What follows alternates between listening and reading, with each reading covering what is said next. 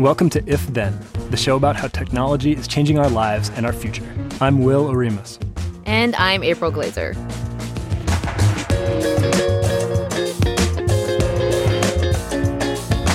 Hey everyone, welcome to If Then. We're coming to you from Slate and Future Tense, a partnership between Slate, Arizona State University, and New America.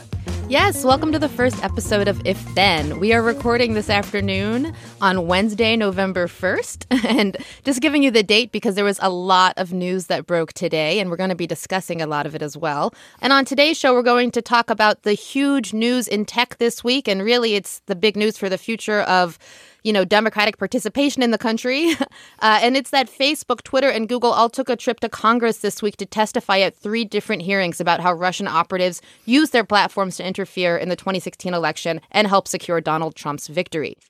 After that, we'll have a conversation with author and former Facebook lead ad engineer Antonio García Martínez about what he thinks the role of these powerful tech companies is now that we know more about what happened in the run-up to the presidential election. He's also the author of the book Chaos Monkeys. And later on in the show, we'll have a segment, Don't Close My Tabs, with some recommendations from us, your dear hosts, about some stuff that we really enjoyed reading this week. All right, April, how are you doing this week? I'm okay. I'm good. A little tired. How are you doing, Will? I'm, it's always it's always sunny in Santa Barbara. So, uh, Will, what are you keeping tabs on this week? Well, I can't help but at least pay a little bit of attention to the new iPhone, the iPhone X. All the reviews are out this week from the big tech publications, specifically the tech publications that Apple's P R department likes enough to give the phone to uh, early for review purposes. So We're not true. one of those publications, sadly. So, so none of us has an iPhone X in our hands. Uh, I have read some of the coverage, and you know the reviews are, are positive. They're not maybe as glowing as you might hope for a phone that costs potentially one thousand dollars.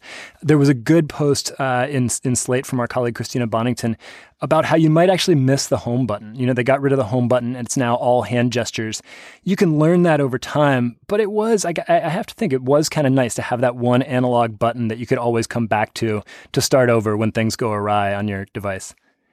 Yeah, and you know, the thing about that is that you know, without the home button, you you use the, your face to unlock it now, and that means no more slipping the phone out from under the table, you know, while you're hanging out with your friends to to casually glance and, and see what's going on or check sports scores or something like that. You now have to actually look at the phone. So, uh, so much for those those clandestine that clandestine phone addiction that we had. Totally, and in general, I mean, it it just speaks to this general ch- trend that I can't stand, where analog buttons are being replaced by touchscreens everywhere. Uh, I, I think of the Tesla Model X and the fact that you don't have any buttons anymore. It's just a totally touchscreen control system. It's actually really hard to do while you're focused on the road. But a story that got less attention this week in the tech press is actually more interesting, in my opinion. This story was that Roger Stone, Trump's good friend and trusted advisor, was permanently banned from Twitter. He went on a rant about uh, the C N N anchors who were covering the story of the Robert Mueller indictments of Trump associates. And his rant was filled with profanity. It included personal attacks on C N N anchor Don Lemon that some read as racist and or homophobic. Uh, people widely reported him for it, and Twitter took action, surprising a lot of people. They actually, they did not only remove the tweets, but they kicked Roger Stone off of the platform and said he cannot come back. That guy, I think, sucks. I'm just going to say that. um, and uh, and it's, you know, they, they followed their policies for once. So maybe this will be the start of a promising trend. And that's the source of the controversy, right, is that they do have these policies, but they're so vague, they're so open to interpretation. And it is there's really a lot of subjectivity that comes in in deciding who they ban and who they don't. That's going to be a topic that that is something we talk about fairly regularly on the show going forward, I think. Yeah, consistency is key. All right, so what are you looking at, April? So one headline that caught my uh, eyes this week was that uh, Waymo, uh, the self-driving car arm of, of Alphabet, which is the parent company of Google. So you can kind of think of it as Google's Waymo, but their P R people would correct me on this. Uh, they gave a few reporters a test drive in uh, its new self-driving Chrysler minivan. And they did this up in uh, a fake city that they have going in the Central Valley in California. And it's pretty cool. It's it's it's actually a level four a- autonomous minivan, which means that there doesn't need to be anybody in the driver's seat at all. Now, this technology is not even close to hitting the road yet, but uh, they are making progress, and they made enough progress that they felt, you know, good enough to invite some reporters to take a ride. And so that says something. It's cer- certainly moving along, but it's going to take some time. I have one more important question about Waymo. Mm-hmm. Is that a bad name for a self-driving car company, or is it the worst name for a self-driving car company? There are way more better names, but I think I think it's like, you know, just pick whatever and they'll call it that when it comes to naming things. But I'm probably bad at the band name game and and that type of thing. Um, one piece of news that was really depressing uh, and all too common that we heard this week was uh, another report that uh, a guy in tech named Robert Scoble, who was a known Microsoft blogger, has allegedly uh, harassed and assaulted or and groped, uh, you know, numerous women that uh, have come out with these allegations. And uh, and he was pretty well known for being, you know, this kind of influential character in the tech world. Uh, unfortunately, as opposed to kind of sulking back and, and, and facing these allegations with a level of humility, he decided to blog about it. And in his blog, uh, he actually decided to do everything he could to discredit the women that really bravely came out against him, um, and uh, really t- went through great lengths to describe why, you know, he's not capable of harassing women because he wasn't, you know, capable of hiring or firing these people that came out. Uh, and it was just a really abhorrent narrative that he forwarded. And I just don't know how he's going to come out of this one, but I think sadly he was reflective, uh, you know, the fact that he went on the defense is reflective of the way a lot of men in this industry feel about women who are brave enough to come out. Yeah, and April, your your post on this in Slate was was terrific. Uh, it was it was called "Robert Scoble Just Showed Us Everything You Shouldn't Do When You're Accused of Sexual Assault." I got to say, when I read his response, my blood was boiling. It was awful. We're going to move on to the big topic of the week, which is the big tech companies Facebook, Google, and Twitter making the trip to Capitol Hill and testifying before three different committees on their role in facilitating Russian meddling in the twenty sixteen U S election. Each of the companies sent their general counsel to testify before the Senate. The senators grilled them. They didn't get a lot of great answers. April, how did we get here? You know, we've actually known about, you know, Russian involvement in the U S elections since summer of last year. And that was when the D N C found a hacker by the name of Guccifer two point oh had actually infiltrated their servers. But we didn't get to this point where the social media companies were involved until September. And that's when Facebook shared that uh Roughly uh, four hundred, not roughly, but rather four hundred seventy groups that were linked to a single Kremlin-supported uh, troll farm called the Internet Research Agency bought about one hundred thousand dollars worth of ads on Facebook that, that at the time they said, you know, reached about ten million people. Now we know as of, uh, because of the testimony, the testimony that was shared, that Facebook is now saying that that number is more like, you know, over one hundred twenty million. We know that uh, Twitter said it found two thousand seven hundred fifty-two accounts that were run by Russian government back operatives and more than thirty-six thousand bots that sent, you know, about one point five million tweets over the course of the election. Russian bots were also used after the election on Twitter. We know that they showed up after Charlottesville and they were basically just kind of trumpeting uh sentiment that that the counter-protesters that were fighting the white supremacists were actually the ones being violent, you know, and, and other kind of counterfactual narratives. We also know that Google, uh, not just not Google necessarily alone, but but mostly YouTube, which is a product with Google, had, uh, you know, eleven hundred or eleven oh eight, something like that, videos from Kremlin-linked groups that were found on YouTube.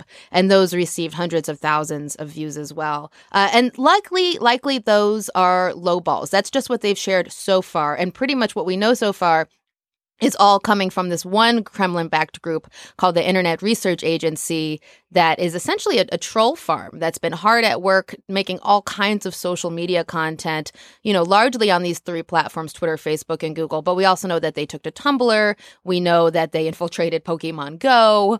We know that, uh, that of course, they were on Instagram as well, which is owned by Facebook. And they, they really pretty much used every social media tool in their arsenal, pretty much anywhere we go for fun online in America.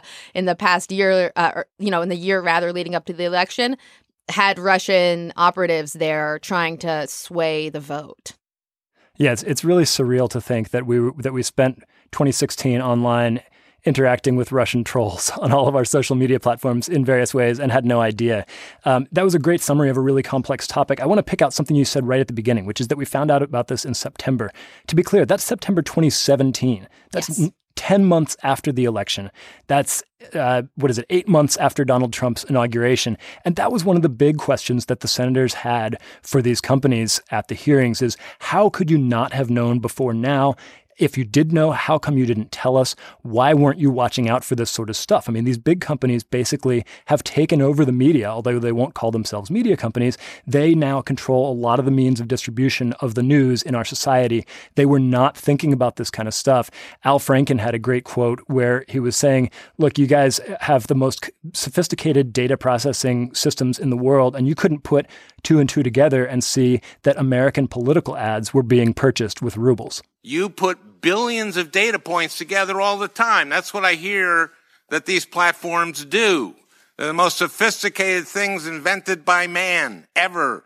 All, Google has all knowledge that man has ever developed. You can't put together rubles with a political ad and go like, hmm, those two data points spell out something bad. I mean, and that's the thing, right? Facebook and Google are two of the most powerful, wealthy companies in the world. And they're just basically saying, well, we had no idea. You know, everything that happens on our platform, we don't really control it. We just let people do whatever they want. And so how are we supposed to know this was happening necessarily?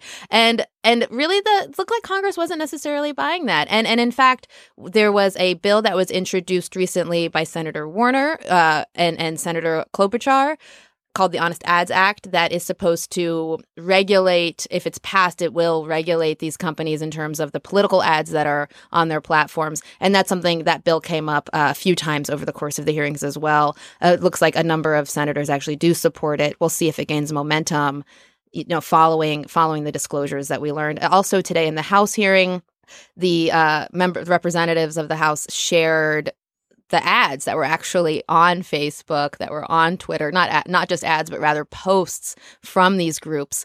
Uh, you know, the Kremlin-backed groups, I think it's important to remember, actually pretended to be, you know, U S advocacy and activist organizations, you know, to the to the point where they actually held events, you know, and and had people came to these events in some cases. And I mean, they they worked incredibly hard, you know, as as as if they were U S activists, to actually organize people to come out and demonstrate their dissatisfaction with the American political environment.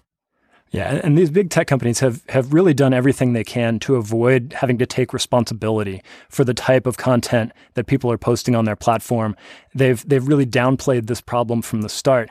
Uh, but one of the things that came out in these hearings that I think is incredibly valuable is that these companies were finally forced to turn over some of these ads, and we got to see what they looked like. So, for instance, there were ads that purported to be from uh, from celebrities. There was one from Aziz Ansari on Facebook where he was holding up a sign saying, uh, you know, if you want to support Hillary, text this number to vote, and, and then you don't have to leave your house to vote. And the idea being, of course, to suppress the Democratic vote in that manner. I mean, this was this was fairly sophisticated stuff in some cases.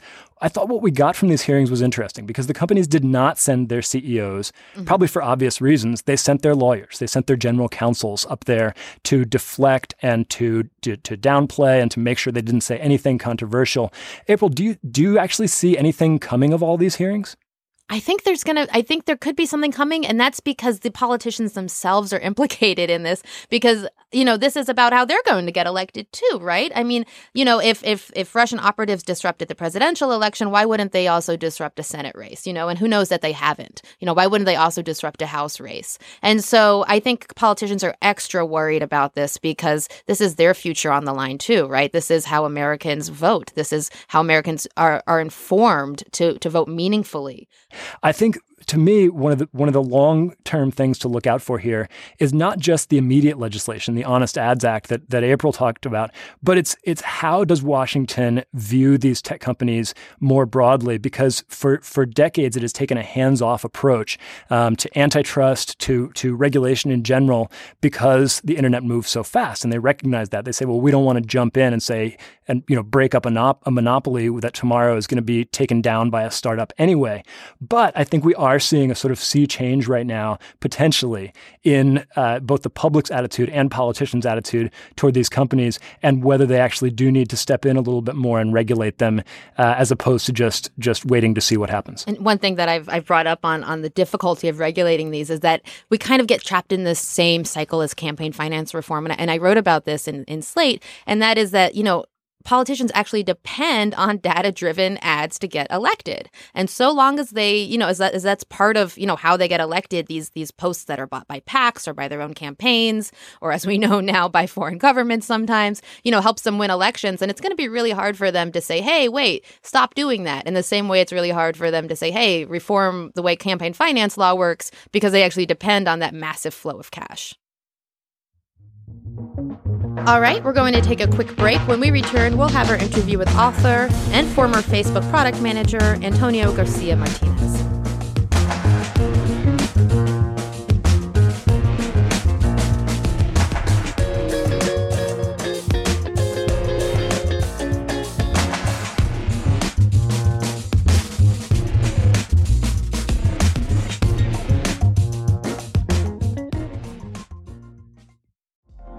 Apple Card is the perfect cashback rewards credit card. You earn up to three percent daily cash on every purchase every day.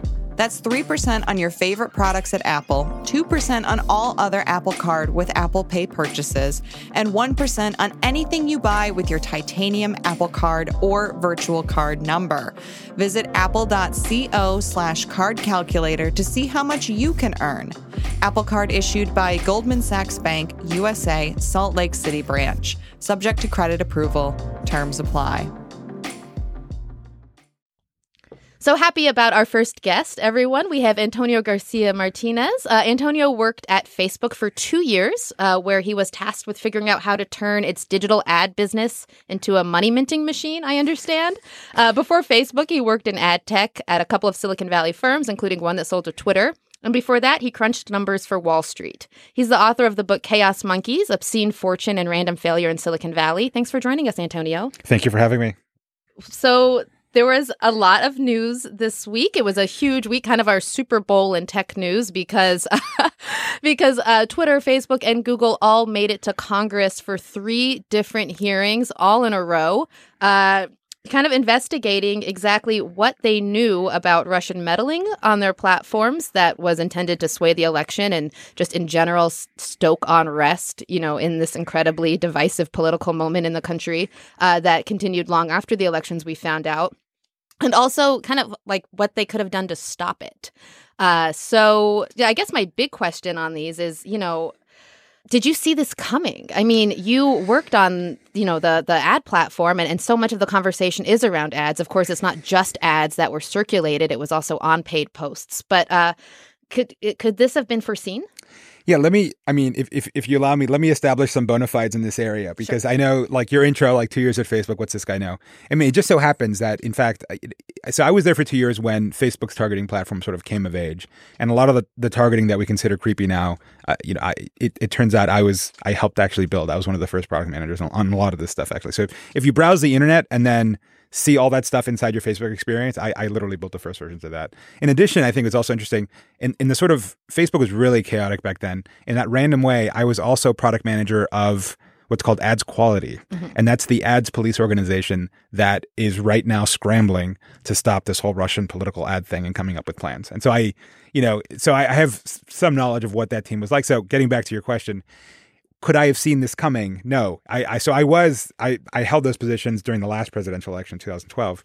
Oh, and wow. it, yeah, yeah, yeah. No, no, no. So I, I've seen this kind of movie before in a very different context.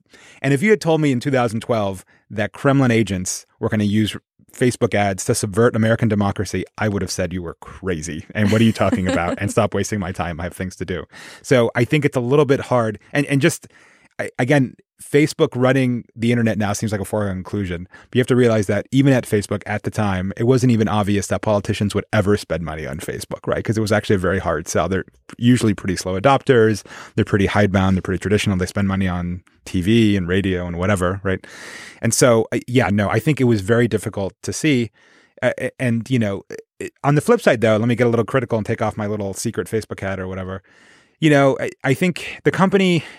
And, and Silicon Valley thing in general is has such techno-optimism about everything that often it serves as blinders to like the, the dark heart of the human soul and yes. how these tools can be used for more nefarious purposes. And so I think they do bear some blame for like like, for example, and it, sorry, I'll shut up at this no, point. No, it's great.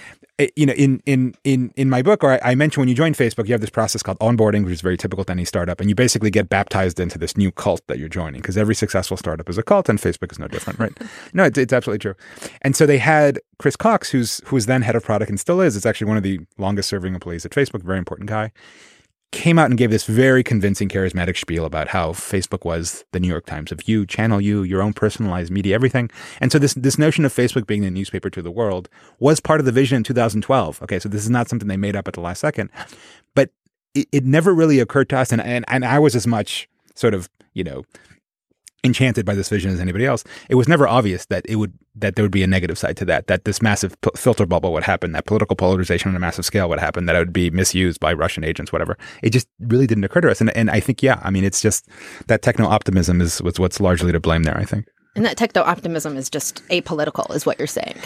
Right. I mean, Silicon Valley, I mean, it tends to skew left. It can also skew kind of right libertarian. The reality is, by and large, they tend to ignore politics. They they they completely ignore the government uh, and, and just assume it kind of doesn't exist there when, when they don't actually hold it in contempt. So I wonder if this is a good time to, to roll a clip that we have from the hearings where Senator John Kennedy from Louisiana was grilling Facebook's general counsel, Colin Stretch. The truth of the matter is you have five million advertisers that change every month, every minute, probably every second. You don't have the ability to, to know who every one of those advertisers is, do you? Today, right now, not your commitment. I'm asking about your ability. To, to, to your question about seeing essentially behind the platform to understand if there are shell corporations, of course, the answer is is no. We cannot see behind the activity. And so my question about that is, is the scale of this ad platform the part of the problem itself? I mean, they, they've built this platform that is too big for humans to manage. But it turns out that that a lot of the stuff that slips through the cracks can be hugely influential and, and can even do things like potentially uh, shape the outcome of an election. You, you know, I think the answer there is, is both yes and no. I think w- one of the real challenges when you talk to people who haven't worked inside Facebook or a company like Facebook is is trying to convey that notion of scale. Two billion people and basically a third to a quarter of the internet everywhere except China. That's what you're talking about. And so it's often, even inside the beast, even with access to, you know, all the databases and all the dashboards they have, it's very difficult to understand what's going on in some small part of that empire very often. But addressing this specific question, you know, there, it's funny, if I recall correctly, Colin Stretch um, responded saying, yes, you're right, it's hard for us to do this. And, you know, that's that's kind of not exactly true. I mean, in terms of the specific challenge that we have right now, and, and which I, I believe was addressed in, in, in later testimony, which is how do you spot, you know, Russian agent ad accounts? You know, that actually, I, I don't feel that's actually an intractable problem, to be honest. And, and I'll cite a couple examples for you. Facebook, for example, just to cite one example, heavily polices and filters alcohol advertising. You might ask, what's the big deal about alcohol? Well, alcohol advertising, whether you realize it or not, is very heavily regulated in every country in the world. Not only that, those regulations differ markedly, right? In Saudi Arabia, it's basically illegal. No children in the U S, right? Right, right. Yeah. And then it's not, I think it's actually minors. I think or it's minors. twenty-one. It might even vary by state, who knows? And then in Europe, it, every every state in Europe has a different age. And believe it or not, Facebook programmatically filters all ad content for any alcohol-related stuff, applies a filter based on what country is being targeted, and has special business logic that reflects the legislation in that country, right? Which is why I'm citing the example here. Politics could also work. And everyone asks, well, how do you spot political ads? Well, you, I mean, you can control for them, for God's sakes. I mean, how do you spot a vodka ad in Russia, for example, or anywhere, right? Facebook already kind of solves this problem, right? So you could do the exact same thing in the political sphere, apply your country-specific rules and go from there. The other thing I would mention is, and I think most people actually don't realize this, and I think this might be material to many things we discuss here, Facebook actually has a huge political ad sales and operations team. Huge. Huge. It's like they have one of their biggest offices is the office in D C. I don't think most people actually realize that. And it's not just for lobbying. That's also sales, right? Mm-hmm. It's hundreds of people. Mm-hmm. And so... And it's already the case that when large accounts come in, they effectively get managed by an account manager. And betting, of course, is another part of the story that Trump pe- had, had people from Facebook helping them, whatever. The point being is that there's fairly high-touch service for a lot of these large accounts. And you already have a large number of people who could basically do due diligence on your client. I cite the example in Wall Street. You have what are called know your customer rules. Like I was, mm-hmm. I, I worked at Goldman and I had to go through the compliance training. Mm-hmm. You, you know, you can't walk walk up to Goldman with half a billion dollars in cash and open a trading account. Like there's, you, you absolutely cannot do that. They they they put you through the ringer, and and in a sense they they bear criminal responsibility for you doing and what you do on their platform. Right? Facebook could could have the same liability to, to advertising customers, and flags certain accounts as being political. And basically only those political ads, uh, ad accounts could ever run political ads. Like that, you know, this isn't such an intractable problem. So it sounds like what you're saying is that that it's not impossible to fix technically. The issue is that this was a totally unforeseen problem. Right. And I, I, I would submit that that still is a problem of scale, because when you're this big doing something that has never been done by a company before, there are inevitably going to be unforeseen problems that come up. Yep. And even if they're technically manageable, it's not realistic that you could foresee all of them and manage them in advance. We're going to be playing, you know, we're going to be playing whack-a-mole here for a long time, I think. But yep. I wanted to raise a, a phrase that you that you used in an editorial in, in Wired today that I thought was really good. You talked about how Facebook has gotten in the past what you've called the algorithmic pass. Basically the idea that that because they're a technology platform and not a media company, that they don't bear responsibility for the, the content that appears on there. It's just an algorithm that's deciding what to show people. It's not human news judgment that's coming into play here. Right. This is one of the big central questions right now. It's something that these companies were grilled about in the hearings. You argue that we actually should be very wary of rescinding that algorithmic pass. You know, everybody right now wants Facebook to step in and make sure that Russian trolls aren't screwing up our elections, but you're worried about what happens if we if we anoint Facebook the arbiter of of what's reasonable or what's okay in terms of political speech, right? Picture picture this, to me, kind of a slightly horrifying vision. Picture Mark Zuckerberg or one of his lieutenants in an editorial meeting. And for those not familiar, an editorial meeting and your average, you know, newspaper type setup is the meeting of the big shots at, say, the New York Times or I assume Slate, in which they basically decide what are the news today, right? They they decide what you read, right? And it's that editorial meeting construct that this whole algorithm kind of undid, because at the end of the day, you know, Facebook doesn't really decide what truth is. It just serves you what either drives clicks or drives social engagement, right? And I just picture that moment, for, picture that for a moment, that Facebook kind of decides what's news and what is a source of news versus not a source of news. And, and and by the way, there's already a precedent for this. I mean, we've already kind of, there's been so many, there's been some, Facebook has been in so many media cycles, we've already kind of forgotten. But I remind in that same piece about, what was it, eight or nine months ago? Or actually, no, it was over a year ago. They hired a small editorial team uh, to improve what's called trending topics, which is this horrible copy of Twitter's trending thing on the right. That, and I say it's horrible because, you know, it used to show you, you know, what Kim Kardashian tweeted about when there'd been like some horrible so terrorist arbitrary. attack. And it was so arbitrary, and it was obviously like broken. And Facebook, in its desperation, actually hired a bunch of kind of wet behind the ears journalism interns to actually, you know, manually fix it. And of course, they managed them horribly. They put them in a basement. You know, these were young kids. They started blabbing about it, and eventually they all got fired, right? And it's like, you know, what, you know, a company like Slate does all the time. I'm sure you have interns and manage them, you know, well, and there's no problem and there's no fiasco that comes out of it. Facebook can't even manage that, right? And so the world, to me, the big irony here is that Facebook has too much power, right? And so everyone's asking them to have more power, right? Which is what, what which is what this would mean, right? Because, you know, people always have this conspiracy theory about, oh, well, but the person who designs the algorithm can design what comes out of it. I mean, that's not That's not really true. I mean, they do in a second order way in that, de- in that they determine what metric matters, click-through rate, social engagement, whatever. But they don't just put in a little thing saying, oh, you know, knock down Fox News five points or knock down Rachel Maddow, you know, ten points or whatever. It's it's not, not really how it works, right? Right. And so, I, yeah, I, that's that to me, that's, you know, it, Facebook has become kind of, or Mark Zuckerberg has become the editor-in-chief to the world. And I really wonder if that's if that's the world that we actually want. I don't know if I want him to curate my news, but uh, but you know, See? he he's already doing a lot of that for folks. But what I'm what I'm kind of hooked on is is uh, you're saying that that this wasn't that that people didn't see this coming, and that just really surprises me, because there were just so many stories, particularly like after the subprime mortgage crisis, of, you know, uh, different communities being targeted through online ads, you know, in different ways, particularly communities of color being targeted specifically with online ads. You know, uh, people were even bringing up concerns around the two thousand twelve election that Facebook had embedded people, you know, into these into Romney's campaign and, and into Obama's campaign. And it just seems like there were all of these like huge red flags saying like, hey, ad targeting is is pernicious and dangerous and, and can negatively affect communities and, and and can profile people in the same way that we profile people in real life. And, you know, politicians are using these platforms in, in new and exciting and maybe scary ways. And I feel like this is a conversation that's been happening for a while. Was Facebook just not listening? you know what? I can put on my Facebook hat and give you the fi- the unfiltered Facebook spin on each of the issues you mentioned, because I, I know exactly what the soundbite here would be. Well, I don't want the spin. I want... uh, no, not the spin, but like to, but to, to, so that you understand how they view the world and why to them it didn't set off alarm Thank bells. You. So the one thing is, so the embedding thing, which this is another example. I think it's George Lakoff, the, the Berkeley linguist, who has this whole thing about how, you know, mm-hmm. you know, tax cuts become tax relief, and you sort of shape language a certain way, right? So embedding definitely seems like an over gesture to make it make a thing sound more sinister than it is, okay? Here's how Facebook ads really work, particularly if, if you've got large budgets. Every large advertiser in the United States and Europe has embedded Facebook employees inside of them, right? Ford, Procter and Gamble, Burberry, B M W, name your large several million dollar account. Everyone is embedded there. I'm sure Facebook offered Hillary embedded employees, which they may have refused. I don't know. Mm-hmm. So the, Facebook, there's always Facebook people inside pitching at them and trying to educate them how to use the platform.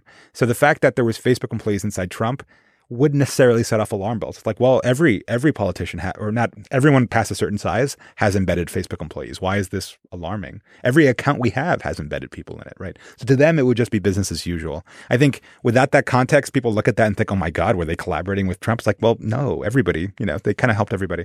And then your other point, the other point was the... Um, the just that there were all oh, these the payday kinds loan of thing. Flags. Yeah, yeah, yeah, yeah. Well, you know, it's funny, as the targeting P M, you used to have to think about things like this, like, or targeting payday loans is another one, right? Mm-hmm. And can you can you target ethnicities? You, you can now on Facebook, actually. Yeah. Um, so this is an extreme viewpoint that everyone listening here is probably going to disagree with. But to me, I don't know, data kind of wins, right? And and the and the fact is, if the targeting kind of works and they tend to convert higher than others, I don't know, what's the problem? Like, it's not an illegal product, right?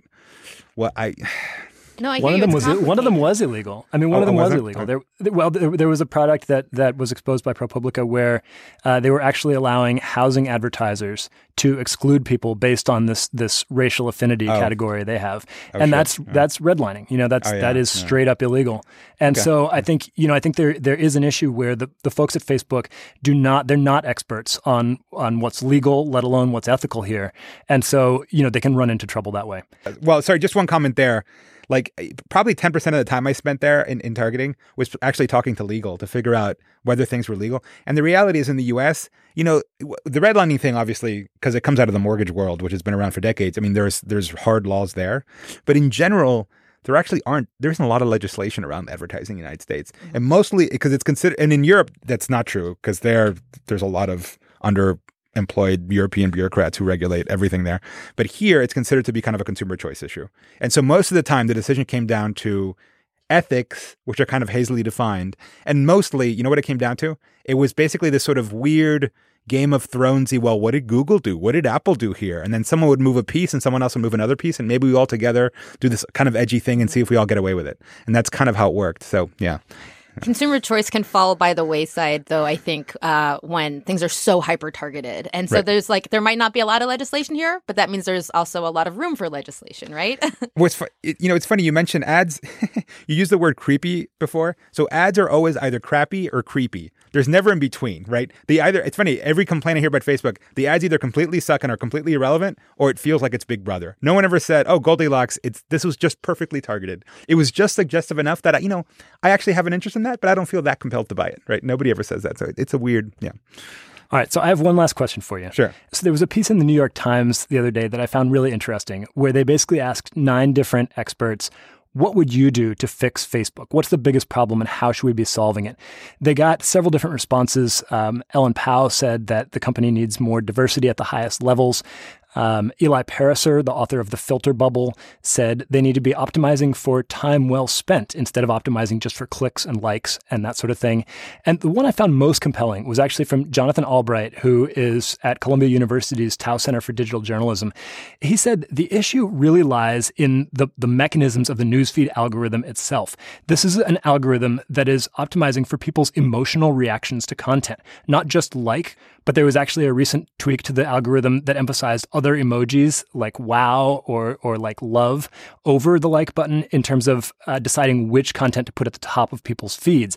he said, as long as that is how you're deciding what to show people, you're going to have this issue because you've basically built a system that is optimized for somebody like Russian trolls or anybody who's trying to manipulate public opinion to come in and tell people what they want to hear, uh, to appeal to them with these divisive messages or these messages that get them all riled up politically. And that's really what the algorithm is doing. That's a, that's a good thought, right? Because it, it seems like, you know, we engage with that sort of negative content. You know, it's like, I don't know, but I, I but I don't know if if I don't know if that changes human nature, right? Like we all we still want to look at the car crash. We still want to hear, you know, the person, the bad person who got punished, because we're all kind of moralistic at heart. Um, I mean, to me, the real enemy, the real thing here, uh, you know, that is what's called cognitive dissonance. It's one of my obsessions, right? Which, I, if your listeners aren't familiar, what it basically means is humans tend to squirm at any data or evidence of something that goes against their worldview. We as humans are constantly constructing models about how the world does work, or more specifically, should work, right? And then any reminder of that's contrary to that, we just tend to shun because we find it super uncomfortable, right? And Facebook, basically, the filter bubble works based on that. We just we just love hearing things that confirm our worldview mm-hmm. and hate things that oppose it. We have an existential reaction, right? Right, right. No, no, it's really, yeah. and I, I have it too sometimes when I when I read some content, I'm like, wow, this is a really uncomfortable feeling. And so I, I think, like, that's a great suggestion from his point of view, but I think it's going to run up against the rocks of cognitive dissonance. And yeah, I mean, I guess it'd be nice if you optimize, if there was like a respect emoji or like, you know, this really made my day emoji, like positive emotion rather than negative. But I really wonder if that would overwhelm both the cognitive dissonance and the fact that still negative emotions still get, get us going more than sort of positive ones do. Last, last question. I'm I'm curious uh, if the outcome of this is that there's no new legislation and Congress doesn't do anything, which is very expected, uh, and Facebook is just allowed to do whatever it wants and, and continue on its merry way. Is there a chance that people will just start to hate Facebook because it's so untrustworthy and it's just become such a trash fire that everyone's just like, and it'll just wither away into this nothing thing, or or will it just continue to grow and people will love the trash fire? Oh, but they already hate Facebook. The, the, the relationship of, of a Facebook user to Facebook is that between like an addict and his drug, right?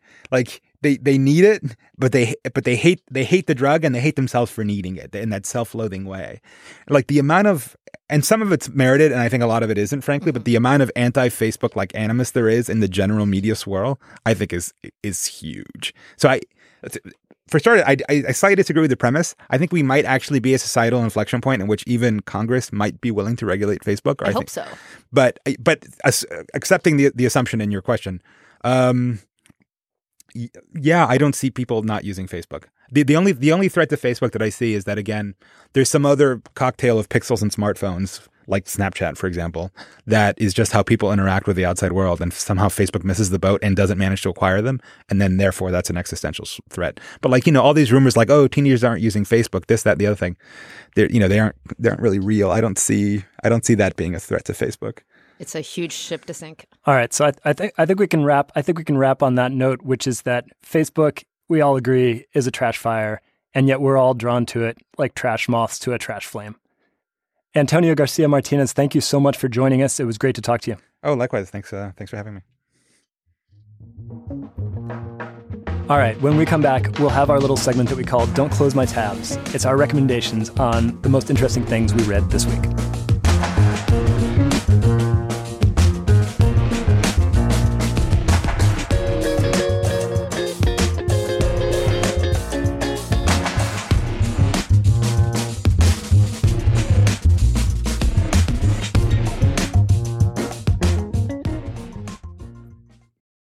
For the ones who work hard to ensure their crew can always go the extra mile, and the ones who get in early so everyone can go home on time, there's Grainger, offering professional-grade supplies backed by product experts so you can quickly and easily find what you need. Plus, you can count on access to a committed team ready to go the extra mile for you. Call, click Grainger dot com, or just stop by. Grainger, for the ones who get it done.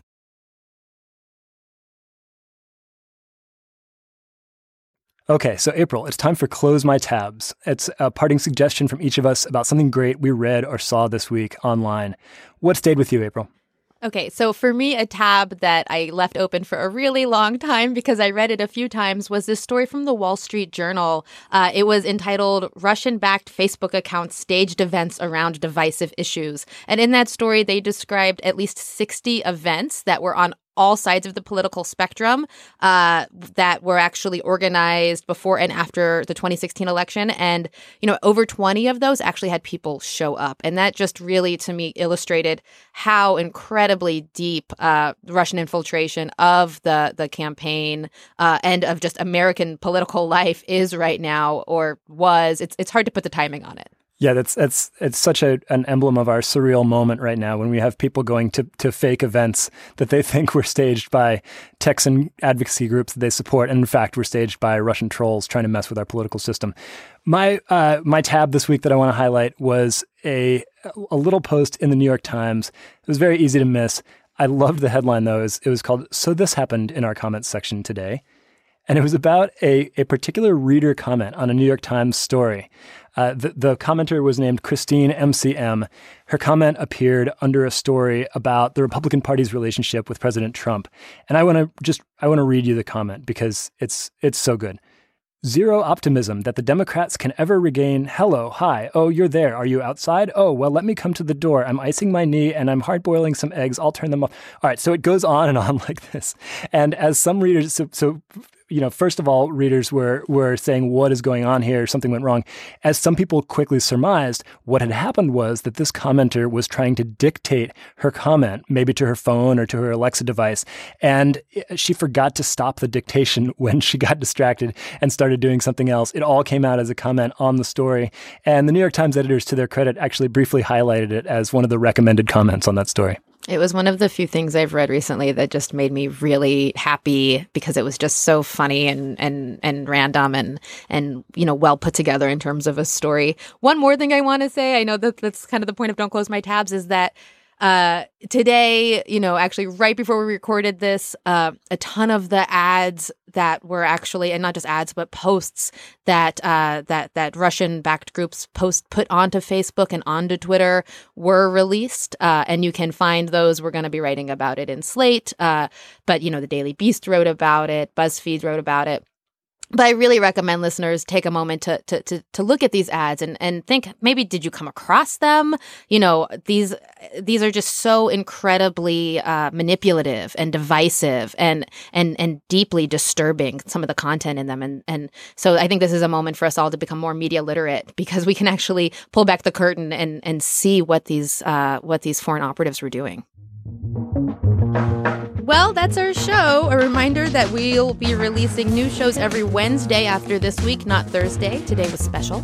And you can get updates about what's coming up next by following us on Twitter at If Then Pod. It's our brand new account. And you can follow me and April on Twitter as well. I'm at Will Oremus. And I'm at April Glaser. It's like my name, April Glaser, but without the G and without an L. And thanks again to our guest, Antonio Garcia Martinez, for joining us. You can find him on Twitter at, at AntonioGM. If you have a question or comment for us, you can email as well at ifthen at slate dot com. If Then is a product of Slate and Future Tense, a partnership between Slate, Arizona State University, and New America. Our producer is Max Jacobs. And we love him. Thanks also to Don Allis and A Room with a V U studio in Santa Barbara. Thanks to K Q E D in San Francisco and Katie McMurrin and Howard Gelman for engineering. We'll see y'all next Wednesday. Bye now.